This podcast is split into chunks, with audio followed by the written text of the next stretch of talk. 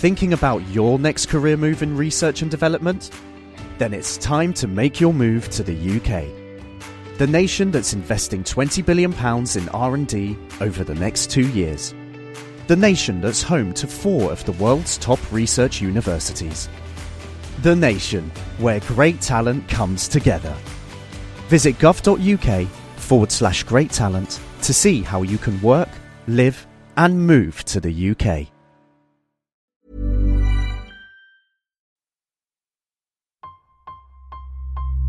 Engine running.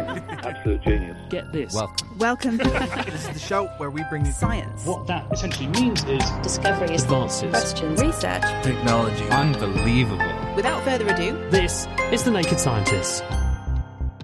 Hello, welcome to the programme where we bring you the latest breakthroughs in science, technology, and medicine. That's with me, Chris Smith, and with Adam Murphy. This week, COVID vaccines for kids is the side effect everyone's worried about worth worrying about. Farmers toilet train cows, plus China clamps down on kids playing computer games. And also this week, we're looking into a topic that almost never gets mentioned at school, but affects almost all of us, one way or another, and that's the menopause. We'll hear why it happens, when it happens, and what we can do to lessen the effects when it does. The Naked Scientists podcast is powered by ukfast.co.uk.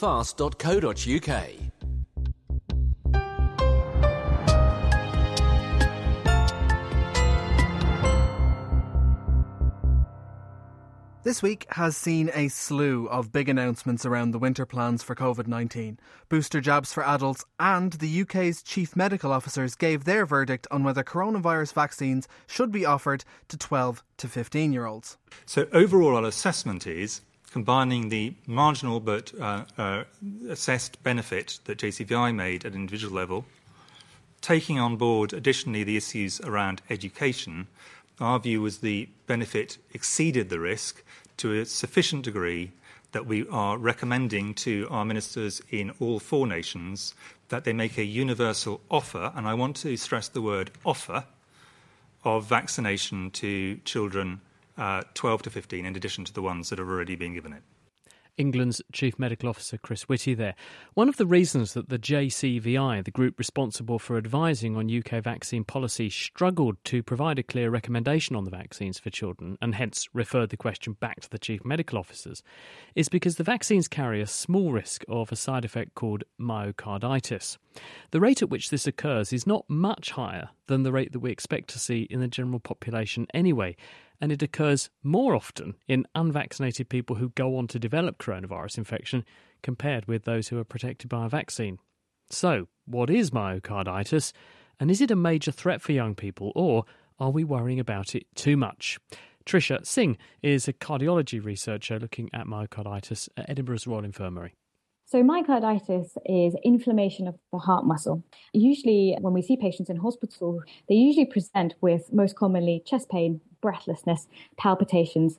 However, some people may not get very many symptoms at all. And when people have this, does it get better? Does it get worse? Does it stay the same? In most people, myocarditis does get better and uh, your heart muscle recovers and the inflammation settles down.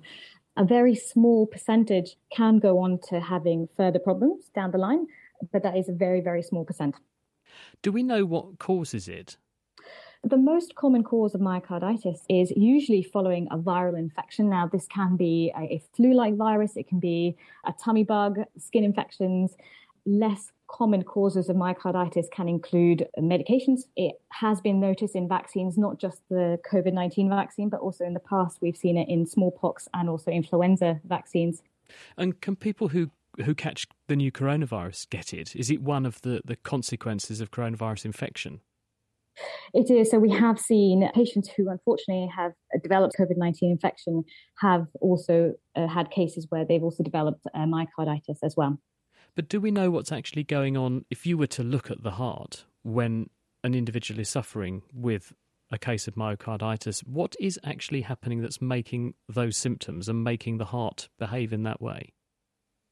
That very much depends on the cause of myocarditis. If it's, for example, viral infection related, what's happening is that all your inflammatory cells that your body normally releases when it's fighting an infection infiltrate the heart muscle and cause inflammation in the muscle itself. And that irritation of the heart muscle is what causes the symptoms. And so we think that there are some people who, when they get vaccinated, the immune response they make to the vaccine does the same thing as though they were infected with the virus for real, and that in- inflammatory response spills over temporarily into the heart. I think the difficulty with vaccine related myocarditis is we're not entirely sure the process in which it causes myocarditis. And there's lots of theories. So one of them is that, you know, your immune system kind of goes into hyperdrive and as a result can result in uh, myocarditis.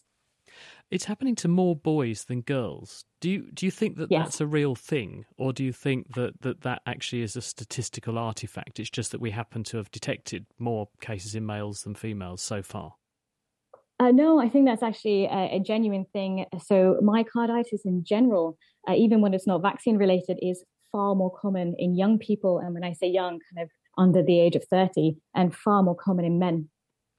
What then are the implications for, for vaccination in the context of the new coronavirus in young people? Do you think that it's happening enough that we should worry, or do you think that it's broadly self limiting, not really a problem, and therefore it shouldn't receive the kind of prominence it has? Are we blowing this out of proportion?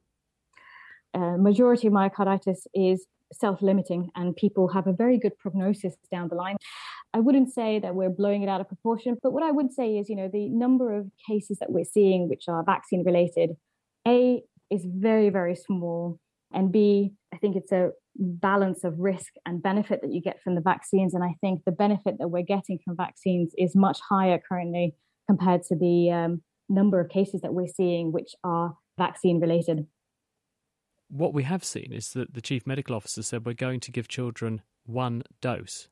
Some people are interpreting that as because the cases of myocarditis have been more common after the second dose. Is it that they're just saying one dose because we're going to see what happens after one dose? We might not need to give anyone any more boosters, or are they actually acting on the fact that there does appear to be this slight increase in numbers after the second dose, and that's why they've taken that as a cautionary step? probably a combination of both. And I think we've seen less myocarditis in general than we normally do in the last year.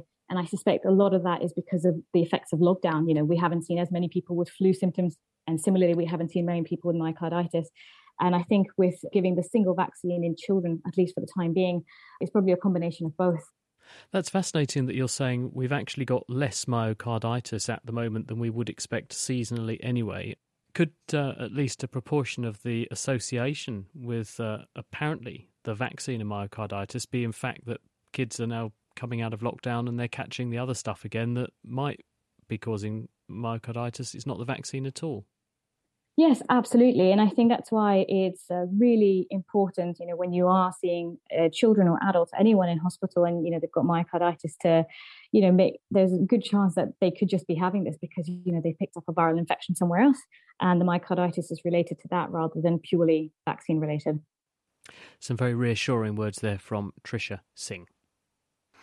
And moving swiftly on now to cows. And cows these days get something of an environmentally bad rap. And that's partly thanks to the methane they produce during digestion that contributes to greenhouse gas emissions. But scientists and farmers also have a problem with something else that they generate a lot of, which is nitrogen rich urine. And the issue is that they dispense too much of it in one go at one place. But now there might be an answer, and that is toilet training for cows. Eva Higginbotham spoke to lead author Lindsay Matthews from the University of Auckland. Cows produce a, a lot of urine, you know, 20, 30 litres a day each. Uh, 20 to 30 litres a day of urine is an absolutely amazing amount. Do they just drink tons of water? Well, they do, yes. You know, they're producing a lot of milk, they're eating a lot of food, and they need to drink a lot of water. So they're drinking over 100 litres of water each a day. Uh, it has to go somewhere. and it comes out in great gushes that the soil and the plants can't handle. So the nitrate in the urine gets converted into two polluting products in outdoor settings. So you get the nitrate going through to the water, and you get the nitrate in the soil getting converted to nitrous oxide, which is a really potent greenhouse gas.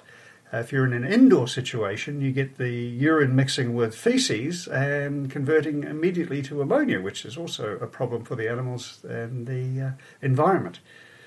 And so you were trying to find a solution to what to do with all of this urine. Yes, so it occurred to us that if we could collect it at source, we could deal with it in an environmentally friendly way. It could the nutrients could be reused. They're very good nutrients. It's just not in the quantity uh, that they come out at in, in, in, a small area. So the idea is to collect the urine. How do we do that? Well, and the most obvious solution is to use a toilet.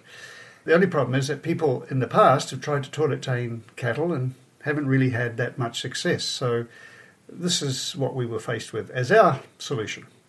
And what did you do? We we modelled the training a little bit on what you might do with a toddler, and uh, one of the one of the successful ways of toilet training toddlers is to put them on the toilet. So we had our metaphorical toilet, which was really just a a wee room, and it was obviously had to be clearly different from anything else, otherwise it would be just another part of the barn. So it was a green walls, green floor, astroturf floor, so not concrete floor, and a nice um, spongy floor the other thing that was different about it is that if they urinated in there, they immediately got a reward.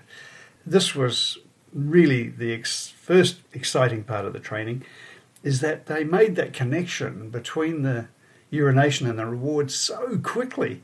You know, some of them within two or three urinations, they were spinning around and waiting at the at the hopper for their little tasty treat of liquid molasses. Mm. Um, others took maybe five to ten urinations, but regardless, most of the animals learn this phase very quickly.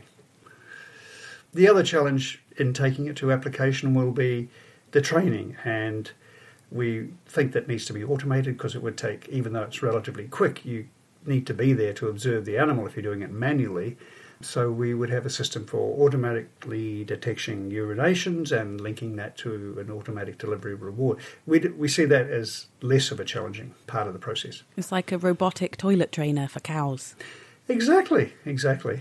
and now that you've trained cows to use a toilet, do you think you could train them to do anything? Well, within their physical capabilities, yes, they've got way more ability than a lot of people think they have, and the speed of learning of this rather complex task in interrogating their own feelings and uh, bladder filling and then responding appropriately, voluntarily, controlling reflexes.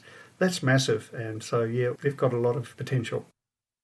A very moving report there from Eva Higginbotham, and she was speaking with Lindsay Matthews, and that paper on potty training for cows has just been published in the journal Current Biology from baffling British weather, the sideways spines of the vertebrae coming off here, to looking at a cheetah from the inside out, games making their way to the clinic, and what to eat in your garden. Mm. The Naked Scientists in Short podcasts bring you a top up of short, compelling science stories. Listen and download for free at nakedscientist.com slash short or subscribe to Naked Specials wherever you get your podcasts. Coming up, a nudge to eat more healthily, and we're going to investigate the menopause right through from diagnosis to workplace policies that can make it a bit more tolerable. But first, the computer games industry has boomed in recent decades. Worth nearly $200 billion annually, it eclipses Hollywood and is growing at nearly 10% per year. But that might be about to change in China, because under 18s there are now forbidden from online games from Monday to Thursday and can spend just one hour on Fridays, Saturdays, Sundays, and public holidays playing. The ban, say the Chinese authorities, is designed to protect the physical and mental health of children. Chris Barrow, who presents our Naked Gaming podcast, reports. It's been a difficult week for gamers. China's video game regulator has announced harsh restrictions that limit how long you can play for. Now, if you're under the age of 18, you can only play for an hour on Fridays, weekends, and a few select holidays between 8 and 9 o'clock in the evening. The regulator also instructed gaming companies to actively prevent children from playing outside these times, after fears that they've been cheating the system by using adult IDs. It's not the first time the authorities have targeted gamers in China. Some restrictions were brought in earlier this year, but these are the most severe yet. Recently, they branded online games as spiritual opium, specifically mentioning a game Honor of Kings published by Tencent. Josh Ye is a gamer who writes for the South China Morning Post. He told me that these new restrictions weren't a surprise. From a gamer's perspective, because of the tightening of the entire sort of public debate arena, they know the target is squarely at kids gamers do feel uh, stigmatized and demonized in many ways. So for teenagers, if you're talking about a 15 year old, 16 year old, they are frustrated for sure. But at the same time, that you know, the general sort of belief of society is that they put a lot of pressure on kids to study and shouldn't be you know playing as much game.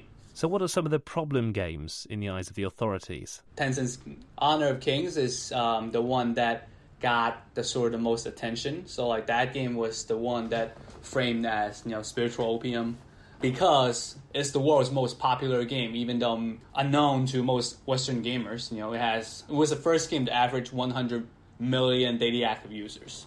It's readily uh, accessible from from a mobile device, and uh, just you know became a sort of a social gathering activity among kids. Last time I checked, it made 9.6 billion dollars since its launch uh, in 2015. So that's a absurd amount of money that made. Gaming in China has always been a bit of a cat and mouse games between you know the government and the gamers, right? So like gamers know that this is probably not something the government encourages, but then the government sees like the economic benefits as well as they are a great tool for China to really so export their culture and be a medium to tell good China stories.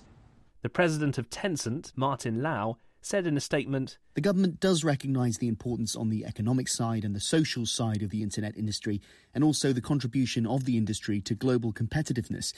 On games, I think the key issue at this point in time is still the amount of time and the amount of money that the minors spend on games. And this is an area that we are very focused on. If that can be achieved, I think that most of the criticism on the gaming industry will be resolved. So, is there any evidence that gaming is addictive? Professor Andy Przybylski from the Oxford Internet Institute has been researching this question for many years. From a scientific perspective, um, there's zero support uh, for the idea that either restricting video game play to uh, certain days of the week or to a, a certain amount, uh, a magic number, um, uh, would yield a, a, positive effect on, on mental health, on psychological well being, or on kind of relationships between young people and their parents. And we find in other parts of the world where, where measures like this have been enacted, uh, such as in South Korea, uh, where they tried to, to limit online video game play to maximize study time and, and maximize sleep. Uh, we found after an eight year experiment there uh, pretty conclusive evidence that the intervention was a failure. It's a bold move. Um, I'm sure there are some parents who are, are, are interested uh, and whose ears perked up um, but it's certainly not a move that's uh, supported in any way by the science. Some parents will say, though, that kids are simply playing too much. Does something kind of magical happen to, to young people when they turn 18? Do they become, you know, able to resist the temptation of the digital world um, because, you know, a, a, a clock strikes midnight? And the answer to that is obviously no. And one thing that could have happened is you've missed years of practice uh, balancing video games or, or other online activities with your studies. And then you show up to university at 18, 19, uh, and all of a sudden, you know, you're out on your own and you can play video games whenever you want for the first time ever. Uh, and, and games companies have been researching, you know, ways of making games more uh, immersive and attractive the whole time. So it, it, it hits you like a tidal wave. It's a bit like not letting someone practice riding a bicycle uh, and then when they're 18, just kind of handing them a, a U-lock and saying good luck. The Chinese government hopes this move will create positive energy among young people and educate them with correct values. But with little scientific evidence to support the ban, whether it will work remains to be seen. Chris Barrow reporting there. Back to the UK, and obesity is a very big problem here. In fact, a 2020 survey in England found that almost one in three adults in our country are obese. Two thirds of the population are overweight. And according to the latest NHS statistics, there are over a million hospital admissions where obesity was a key factor in just one year of reporting. But how do we go about tackling this? Taxing unhealthy foods and beverages is being tried, and banning certain items altogether is also being talked about. But in a free society, these sorts of restrictions are not, shall we say, very palatable. What about, though, if we could address the problem without most of us even realising? What, Cameron Voisey is wondering, if it's our environment that's at fault, rather than us? Picture this you're tired, hungry, and want some quick food. What do you go for? Some fruit, perhaps? Or maybe a chocolate bar instead? Faced with these choices, opting for the healthy one can be hard. But what if our environment was changed, just a little bit, to make healthier choices easier? Could this make a difference? One of the main factors that's causing this sudden rise in obesity and overweight rates are the unhealthy food environments that surround us. This includes a number of things. That's James Reynolds from Aston University, whose new research studied minor modifications to 19 workplace canteens.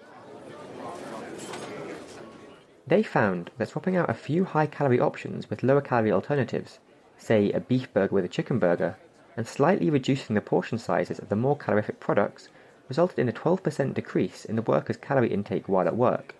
Importantly, these weren't sweeping changes across the whole canteen. Only some of the items were altered.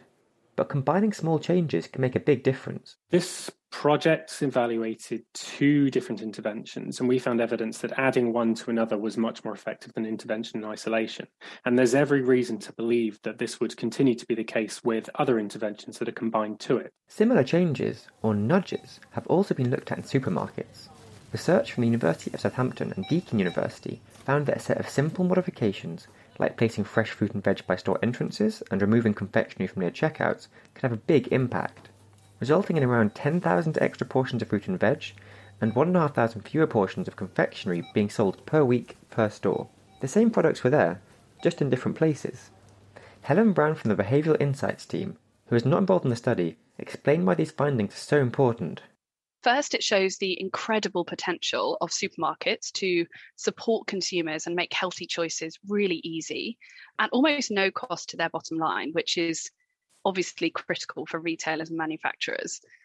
I think what's most exciting, though, is that these interventions were trialled in discount supermarkets located in economically deprived neighbourhoods. Now, this is really important as we know that obesity and poor diet is socio-economically patterned. And so research in areas of lower income is much, much needed. And I think that's really what is very exciting about this, this work. But from a behavioural point of view, where does all this come from? Are we really just victims of our environments? James again.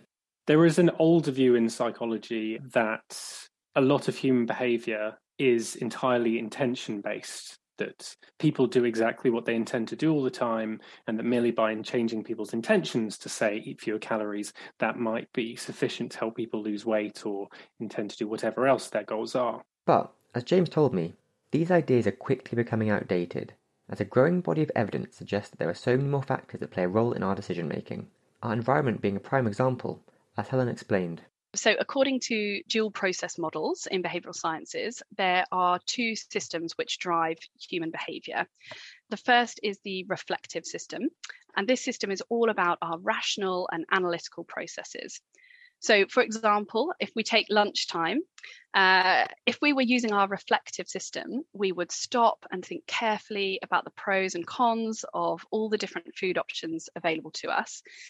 Now, obviously, using this reflective system is effortful and requires lots of cognitive resources. And so, in reality, much of our behaviors are driven by the other system, our automatic system. And our automatic reactions to external cues from the physical and social environments in which we live, work, and play therefore become really critical and sometimes lead us to make unhealthy choices. Now, what's really tricky is that our reliance on this automatic system is heightened when we are tired, busy, hungry, distracted. And that's why it's so critical that our environment makes it incredibly easy, if not the default, to make the healthy choice. But there is hope for the future. There is a whole suite of interventions we can use to really shape the environment uh, in which we are shopping, both online and in store, to ensure that the healthy option is absolutely the easiest, the quickest, and really uh, supports us in making good choices. Well, the easy option sounds pretty good to me.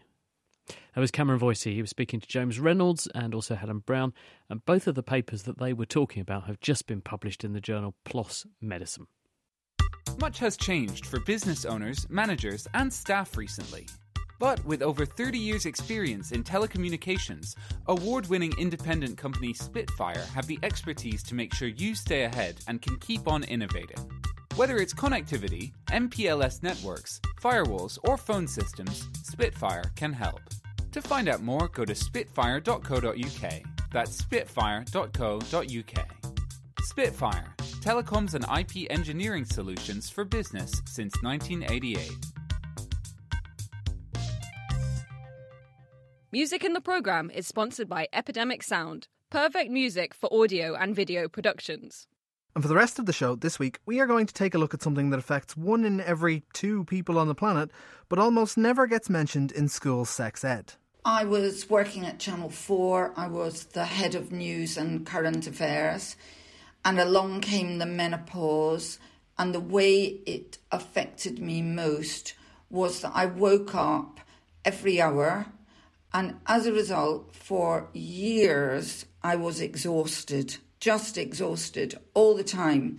And then I commissioned a program about the menopause and discovered lots of facts about HRT, including that you can go on HRT even if you've gone through the menopause.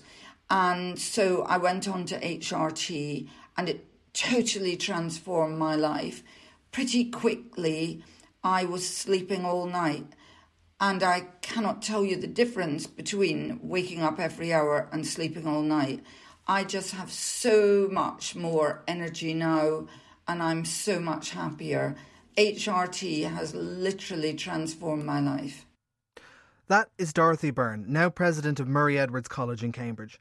We'll hear later in the programme how she used her own experience to set up one of the world's first workplace policies to try and help women confronting the same problems she was.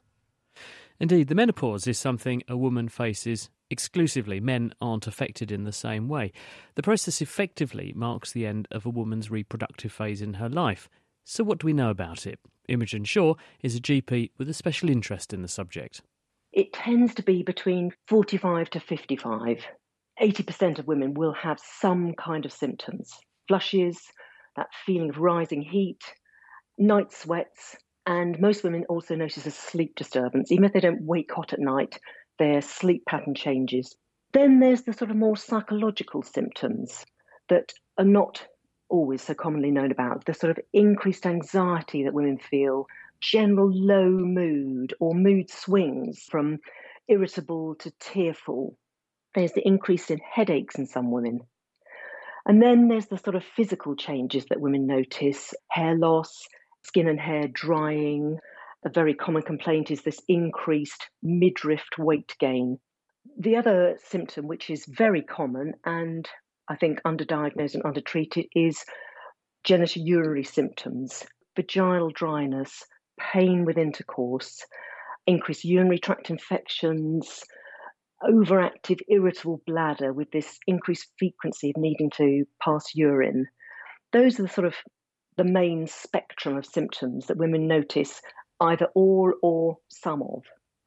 Those are quite common and general symptoms and complaints anyway. So, how would a woman disentangle it happening because she's going into the menopause from it's just one of those things? Is it the frequency with which these things happen?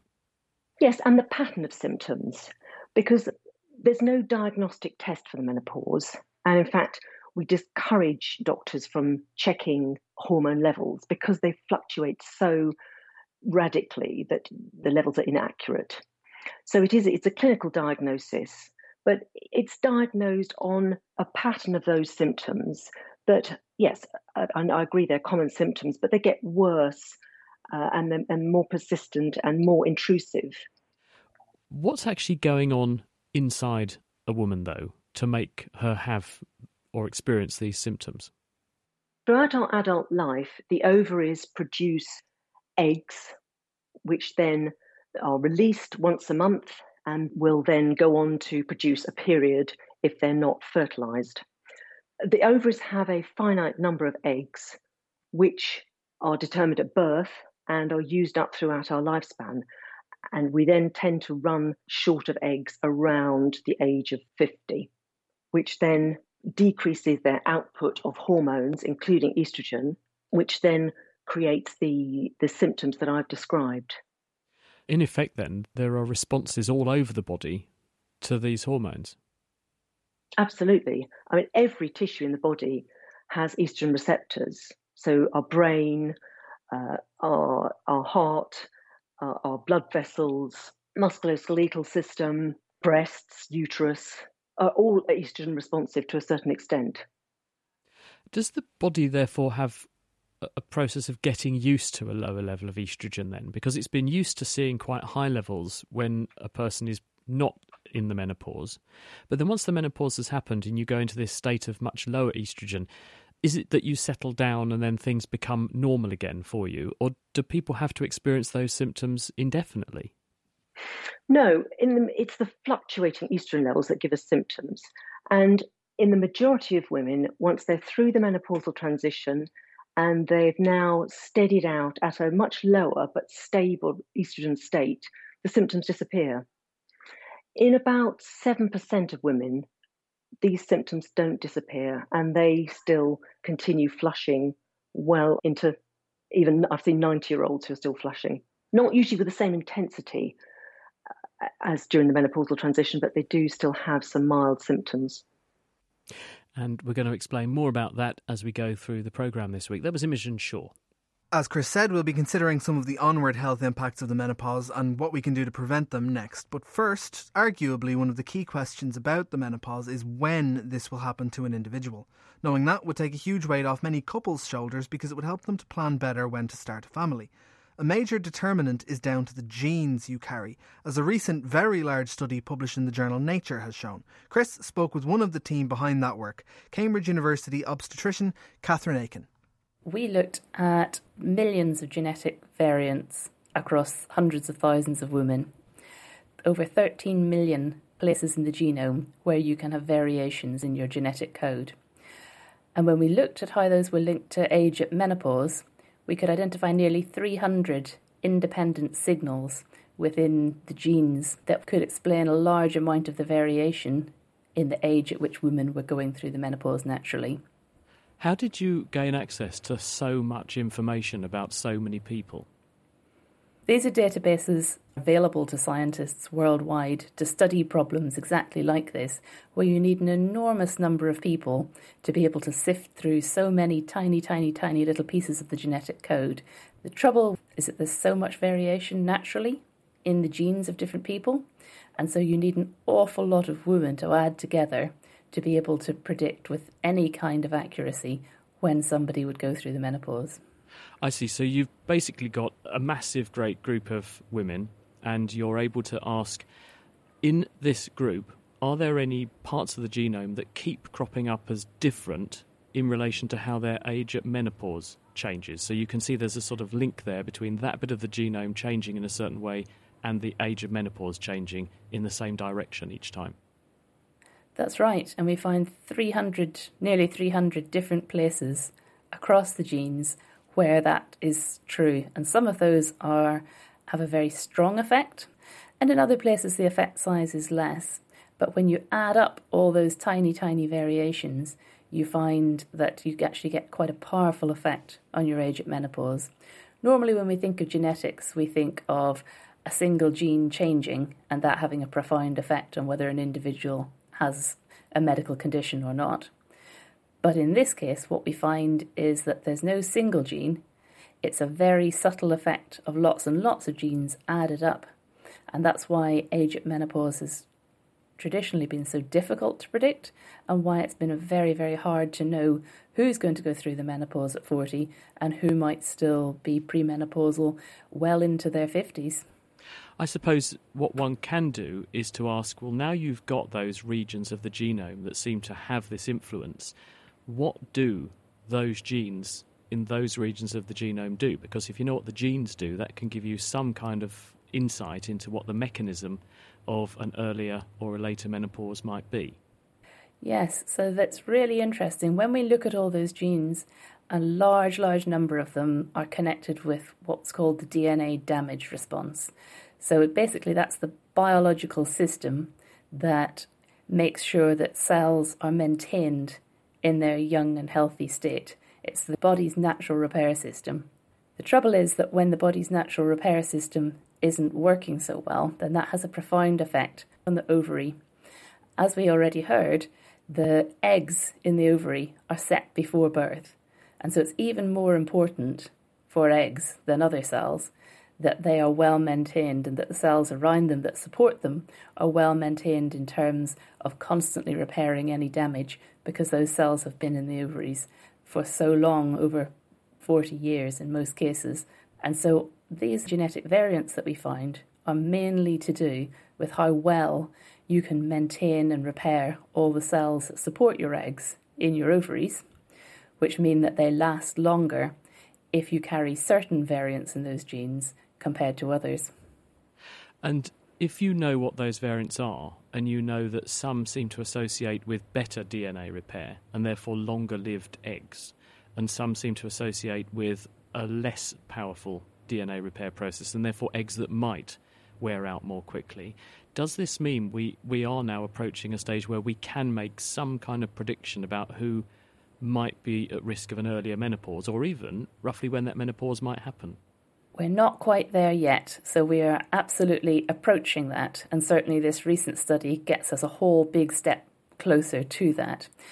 Before we did this study, we thought we knew about 15% of what contributed to somebody's age at menopause. This has taken us up to closer to 40%. It's still not good enough to use in a clinical setting for an individual person. If it explains 40%, what's the other 60%? So there are probably genetic variants that we haven't found yet. We also know that there are lifestyle factors, alcohol consumption and tobacco smoking affect age at menopause those will all be additive, and what we'll find is that there are certain things interact with certain genetic variants. So, smoking may be particularly bad for people who carry particular genetic links. One other thing I'd like to pick up with you in this study, because you were finding genes that are linked to DNA damage and repair, and there are other diseases which are really profoundly tied up with DNA damage and repair, but also linked to hormones. I'm thinking, for example, some of the cancers, especially things like breast cancer. Was there any associations that you found in this study in terms of age of menopause and risk of those sorts of conditions? Yeah, absolutely. So the amount of data that we had, um, the biobanks that we use are extremely well characterized. What we were able to do was then go back and look at women who had different combinations of genes and what their other health outcomes were. Um, and that's really interesting to us because what we find was very strong associations between genetic patterns that predicted early menopause and genetic patterns that predict other diseases. So, what we found was that for women whose age at natural menopause was predicted to be later, their risk of several types of cancer increased, and those are the particular types of cancer that we know are linked to hormones. Um, and so that really was exciting for us because it validates that connection between the genetic pathways that are causing um, age and menopause and how that interacts with a woman's health globally. Um, so her risk of breast cancer, her risk of ovarian cancer, and then other things like type 2 diabetes and so on that are clearly bound up not only with genetics but also with the hormonal effects of the menopause and so on. Fascinating stuff, isn't it? Catherine Aiken there.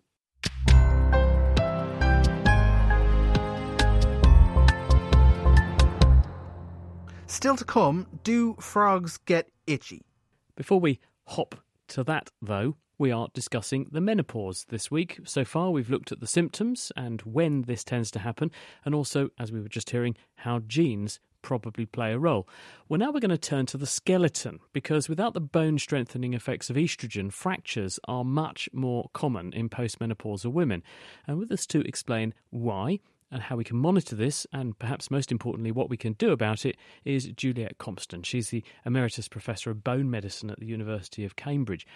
Juliet, to what extent is a woman's fracture risk increased after menopause? It's hugely increased. So, uh, at the age of 50, one in two women can expect to have at least one fracture during their remaining lifetime. That's a lot. So, how does that compare with a man then? Men, it's still quite common in men, but less so. So, about one in five men. And we think that this is down to the loss of estrogen that occurs when a person goes through the menopause. It's partly due to that. Um, both in men and women, bone loss occurs around the age of 40 and continues throughout life. So uh, it's not only due to estrogen, it's due to many other factors. But in women uh, during the menopause, there is an acceleration in the rate of bone loss, which is due to estrogen deficiency. And that um, is one reason why the risk in women of having a fracture later in life is greater than in men. How can you therefore spot who might be one of those one in two women? Well, we know there are a number of risk factors which um, increase your risk of fracture. One is age, which obviously you can't do anything about apart from be aware that that uh, that the risk of fracture becomes increasingly great as you age. Um, if you've had a previous fracture, that is a very strong risk factor for having a subsequent fracture and should alert you and your GP to discuss being tested. And then there are other factors such as um, steroids, which are used in the treatment of many diseases, which increase your risk of fracture. Things like um, rheumatoid arthritis, uh, other diseases which uh, have an independent effect on fracture risk. If you have a family history, um, that is a strong risk factor, particularly if you have a parent who suffered a hip fracture. And then there are other risk factors like um, heavy smoking, um, alcohol abuse, and body weight is very important. If you're if you have a low BMI, you're at increased risk of fracture. Also, actually, if you're obese, uh, you also have an increased risk of fracture. What about exercise? Because we're often told that you know it's very hard to say how beneficial exercise is. That's loading your skeleton quite a lot, isn't it? Does that have a beneficial effect? Yes, exercise is, is definitely good for the skeleton. Um, and we know that particularly in, in young people, exercise can actually increase the size of your bones as well as their um, mineral content and their strength. Whether exercise can reduce fractures in later life is slightly less certain. It can certainly increase your bone mass to some extent, but whether it's um, effective enough to reduce fracture risk hasn't yet been proven. If someone presents to you with the sort of track record that you've just been outlining of risk factors, how do you investigate them? If they have um, one or more of the risk factors I've outlined, and particularly if, if let's say they're over the age of 50, um, whether a man or a woman, then um, I would first of all uh, do something called FRAX, which is a, a, free fracture risk algorithm on the internet, which gives you a 10 year probability of fracture. And if that is um, very high, then th- they probably are already um, indicated to have treatment. And if it's intermediate, you can do a test called a DEXA scan, uh, which is a very simple test. It just involves lying on a couch for 10 to 15 minutes. There's no tunnel or anything, there's just a slim bar that goes over your body that will actually give a measure of the amount of bone mineral in your spine and in your hip. If it turns out someone's in the danger zone, having had these sorts of investigations, what can we do medically to try to reduce the risk of a person having a fracture? Well, we always start off by um, advising lifestyle measures, um, and they're the, the usual suspects. So, um, stop smoking, don't drink too much alcohol, um, have a good balanced diet. Vitamin D, we believe, is it's important to have enough vitamin D um, through sunlight exposure where that's possible and and also um, physical activity where as, as, appropriate to the patient. But um, in terms of pharmacological interventions, we have a really effective range of um, treatments which have been shown to reduce fracture risk. And these basically um, are divided into drugs which stop bone being removed excessively from the skeleton and the most uh, well known of these are the bisphosphonates, but hormone replacement therapy, HRT, which of course contains estrogen, also acts in the same way. And then we also have um, a newer group of bone forming agents which actually stimulate bone formation, um, which can also be used. And are these any good? They are very good. They reduce fractures in the spine, the hip, and elsewhere in the body which is good news. Thank you very much, Juliet. That's Juliet Compston, the Emeritus Professor of Bone Medicine at the University of Cambridge. Adam. So far, we've heard about the sorts of symptoms the menopause may produce, how genes can influence the age at which this happens, and as we've just been hearing, some of the other health consequences of lower estrogen levels like osteoporosis. Now we're going to consider what we can do to combat some of these issues, and here to help us do that is gynecologist and founder of Menopause Matters, Heather Currie. So, Heather, what options are available for women beginning to experience the menopause? The first option, which all women need to know about and can continue addressing, are diet and lifestyle issues. And as we heard from Juliet, this can have a, an impact on bone health, but also cutting down smoking, cutting down alcohol, um, cutting down caffeine, maintaining a healthy diet, and plenty of exercise can also help those early menopausal symptoms that we heard Imogen talk about. In practice, though, many women may be really struggling with symptoms and may not be in the right mindset to change their diet and lifestyle lifestyle. And often we do need to help them get symptoms under control, but then continue to advise and encourage about the diet and lifestyle changes. The most effective treatment is hormone replacement therapy, and it really does what it says on the tin it replaces the hormone.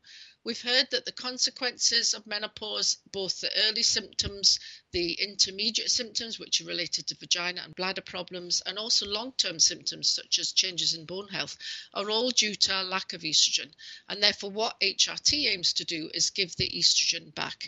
There are many ways that estrogen can be taken. It can be taken in a daily tablet, a twice weekly patch, a weekly patch, a daily gel that you apply um, to your thighs or to your arms, and a spray, which is a, a newest um, option, which you can apply to your arm.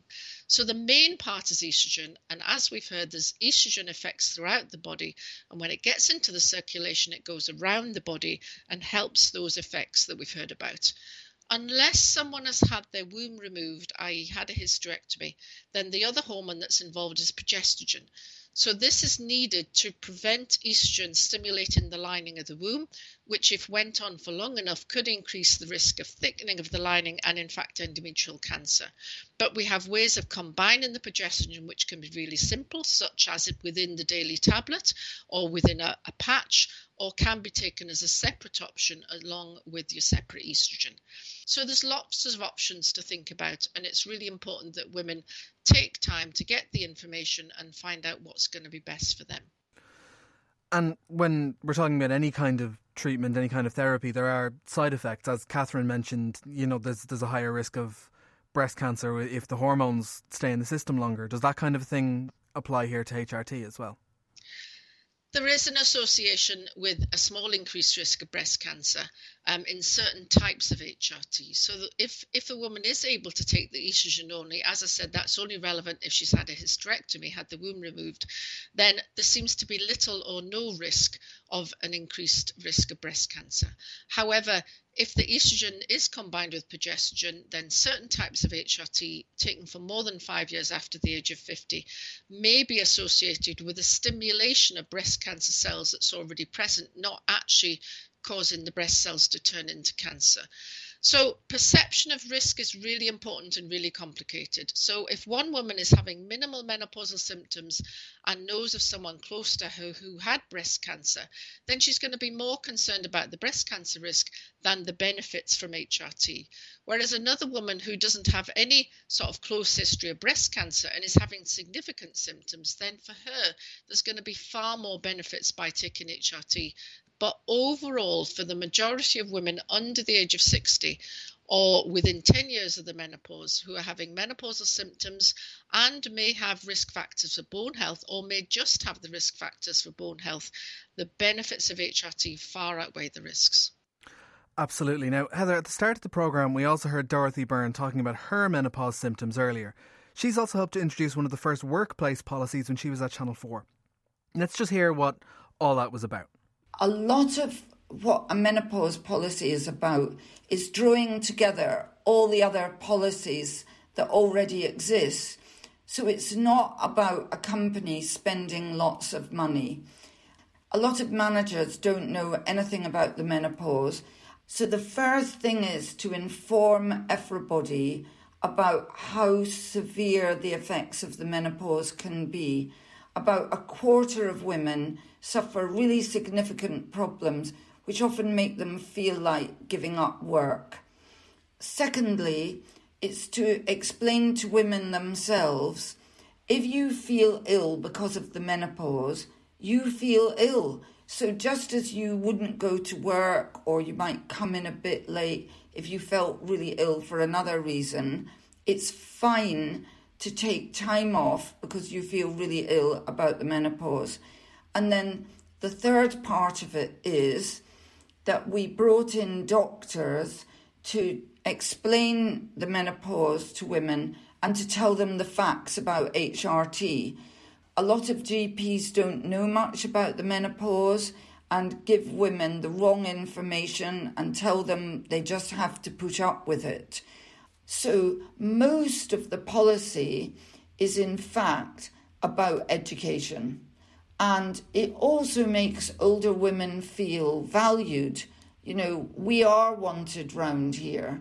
So I think it gives a very important message in that way too. So, Heather, what do you think of that? Do you think that that kind of thinking is a good idea, practical to introduce across the board? Yeah, it's absolutely fantastic. And we are hearing more and more organisations that are developing menopause frameworks and policy. And as was described, it's really just about giving information both to the women and their families and the people that they work with and anyone that is around them so they can have a better understanding of, of what's going through and what the options are. And then what other sorts of support or non pharmacological measures are available? I'm thinking sort of, you know, like the psychological end of things. It's, it's a massive change. It is a massive change, and actually, what has also been shown to help menopausal symptoms, particularly the disturbed sleep that we've heard about, that can have a huge impact, um, the flushes to some extent, and also the mood changes, is cognitive behavioral therapy, and that's been shown to be really, really helpful to help women under, just deal with what's happening to them. The most important thing in all of this, as we've referred to a little bit through the program is the information, the education that needs to start from school. Women are well prepared for, or girls prepared for periods, for contraception, for pregnancy, and but we need them from a very early age to understand what's going to happen and, and what to look out for because often with women they are not prepared, particularly for the mood symptoms. And often this goes on for a while, as we've heard already, before it's actually recognized to be hormonally related. And then for anyone listening who, who might be going through the menopause or starting to, what advice would you have for that person? Don't dread it, first of all. We do hear lots of awful stories, and some women are severely affected by the symptoms. It can have a huge impact on their life, but that isn't for everyone. It's being forearmed, it's been it's been um, having access to accurate information so they know what to look for. They know that HRT is an option, not seeing it as something you shouldn't mention, but something that you want to talk about. So it's a natural phase, absolutely, but it can have a big impact on our symptoms, on our bone health, and also on our heart health. So it's being prepared to deal with it in, in the way that suits each woman. There isn't a blanket approach, there isn't on one method or treatment that suits everyone. It's finding the information, seeking support, and individualizing. That's the key. Heather Currie, thanks very much. So, what have we learned? Well, probably the most striking thing for me was that it was the point that this is not something which is in school sex education classes, which heavily dwell on things like menstrual cycles and things like reproduction and contraception. Yet, this is a really important, really fundamental part of life for everybody because women experience the menopause, but so do the partners of those women, and they matter as well. I think we've given you a very broad range of, of perspectives here with what to look out for, what to do about it if this affects you, how it can affect the body, but also the key message that Heather was, I think, keen to emphasize there that actually this is not something to worry about. This is something that we can do something about. And there is plenty, thankfully, that these days we can do. Adam. Absolutely. Now, to finish this week, let's change tack and wrap up as we like to do with our question of the week. And this is an itchy one from Margaret. Science has now identified actual nerve endings that humans and other mammals have that transmit itchy feelings to the brain. Do snakes or amphibians have these same nerve types? Have frogs been seen scratching an itch? After scratching round for answers, I stumbled across Gerhard Schlosser from the National University of Ireland Galway. I sure hope he knows the answer. The truth is that the itch has only been studied in humans and a handful of other mammals.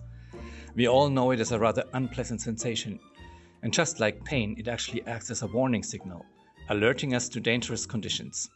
The want to scratch can be quite beneficial, helping to remove objects that cause irritation. So, through evolution, our perception of the itch has probably allowed us to defend ourselves from bugs, weeds, and germs that attack our skin. We perceive the itch with sensory nerve cells that spread into the skin, and it's here where they form free nerve endings.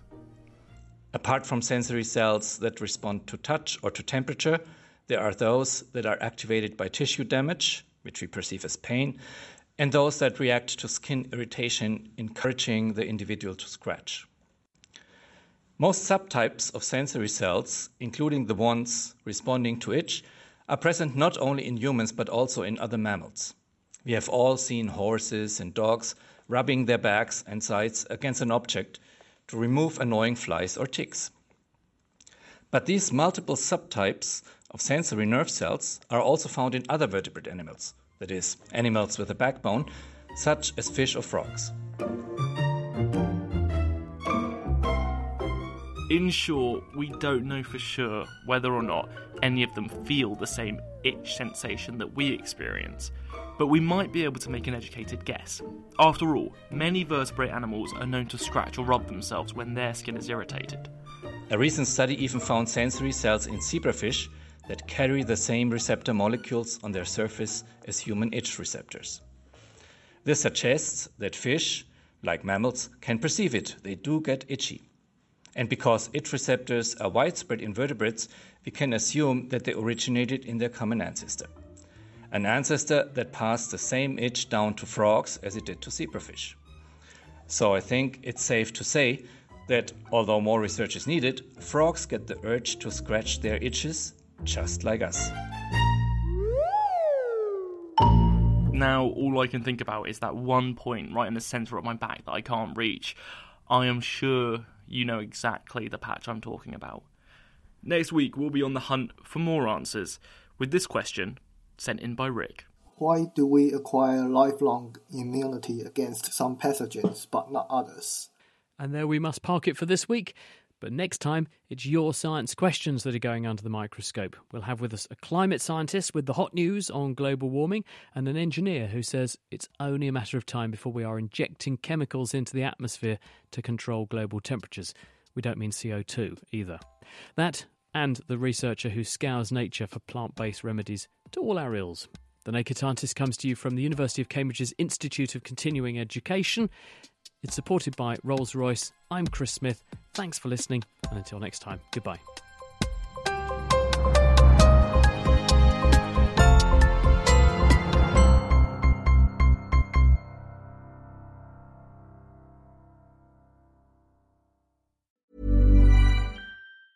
Thinking about your next career move in research and development?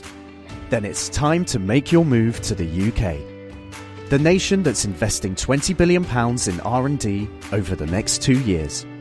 The nation that's home to 4 of the world's top research universities. The nation where great talent comes together. Visit gov.uk forward slash great talent to see how you can work, live and move to the UK.